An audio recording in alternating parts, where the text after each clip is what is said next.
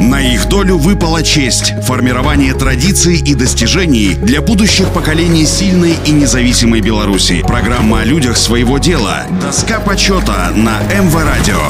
Всем доброго дня, у микрофона Василий Данилов. Максимений Иосиф Маркович, стрелок 39-го стрелкового полка 4-й стрелковой дивизии 13-й армии Северо-Западного фронта, красноармеец, родился 16 августа 1912 года в деревне Старина, ныне Копольского района Минской области. Красной армии Иосиф Маркович 1939 года был участником Советско-финляндской войны 39-40-х годов, стрелок 39-го стрелкового полка, красноармеец Иосиф Максимения под огнем противника пробрался 5 марта 1940 года года на высоту в районе населенного пункта Эйряпя, находящегося в 40 километрах восточнее города Випури, ныне город Выборг Ленинградской области. Забросал гранатами вражеский дот, водрузил красное знамя на высоте и полтора часа удерживал позицию до подхода подкрепления. Ну а два дня спустя бесстрашный воин в числе первых переправился через реку Вокса в районе севернее Эйряпа и огнем содействовал переправе батальона. Указом Президиума Верховного Совета СССР от 7 апреля 1940 года за образцовое выполнение боевых заданий командования на фронте борьбы с Финской и проявленное при этом отвагу и геройство красноармейцу Максимене Иосифу Марковичу присвоено звание Героя Советского Союза с вручением ордена Ленина и медали «Золотая звезда». В годы Великой Отечественной войны герой Зимней войны Иосиф Максимене участвовал в партизанском движении в Беларуси. После войны работал председателем колхоза на родине, избирался депутатом Верховного Совета Белорусской ССР.